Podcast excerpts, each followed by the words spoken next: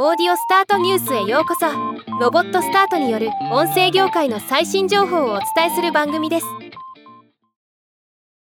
Spotify が最新のポッドキャストファン調査レポートファンスタディ2023ポッドキャストエディションを発表しました。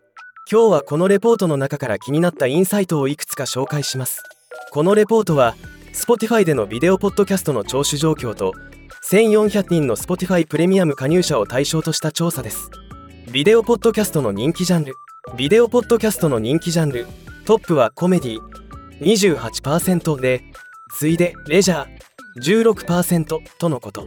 すでにコメディやレジャーの番組を配信しているポッドキャスターはビデオポッドキャスト配信も検討の余地があると考えられます。ビデオポッドキャストの配信時間。午前1時から午後5時まで。リスナーはビデオポッドキャストの音声のみ聞く可能性が高く夕方午後6時から真夜中になるとビデオポッドキャストの動画も視聴する可能性が高くなるとのこと。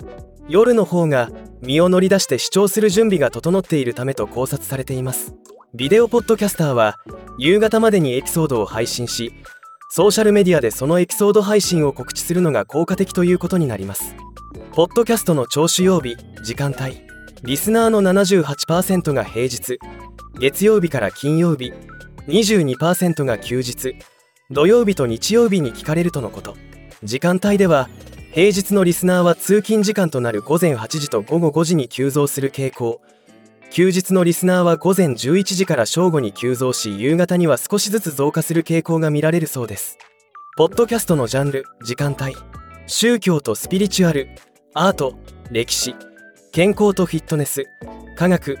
フィクションのジャンルのポッドキャスト番組は朝と深夜に聞かれることが多く一方ゲーム趣味子供と家族ジャンルのポッドキャスト番組は夕方に聞かれることが多いとのこと。ポッドキャスターは自分の番組のターゲットとなるリスナーのライフスタイルを想定して配信時間を考えることは意味がありそうです。ホストとの交流。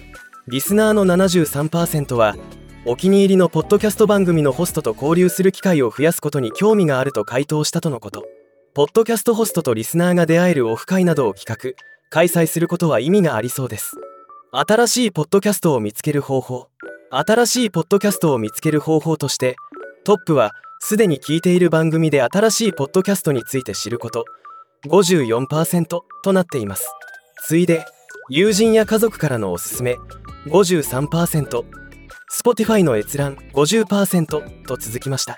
また人口統計によっても異なる傾向があり Z 世代は番組の検索にソーシャルメディアを使用する可能性が X 世代や段階の世代と比較して1.5倍高いそうです。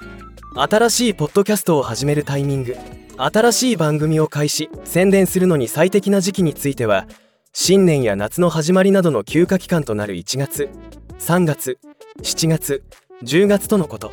この辺りは国によって違うのではないかと思います。日本だと4月も新生活スタートな感じで良さそうですね。ではまた。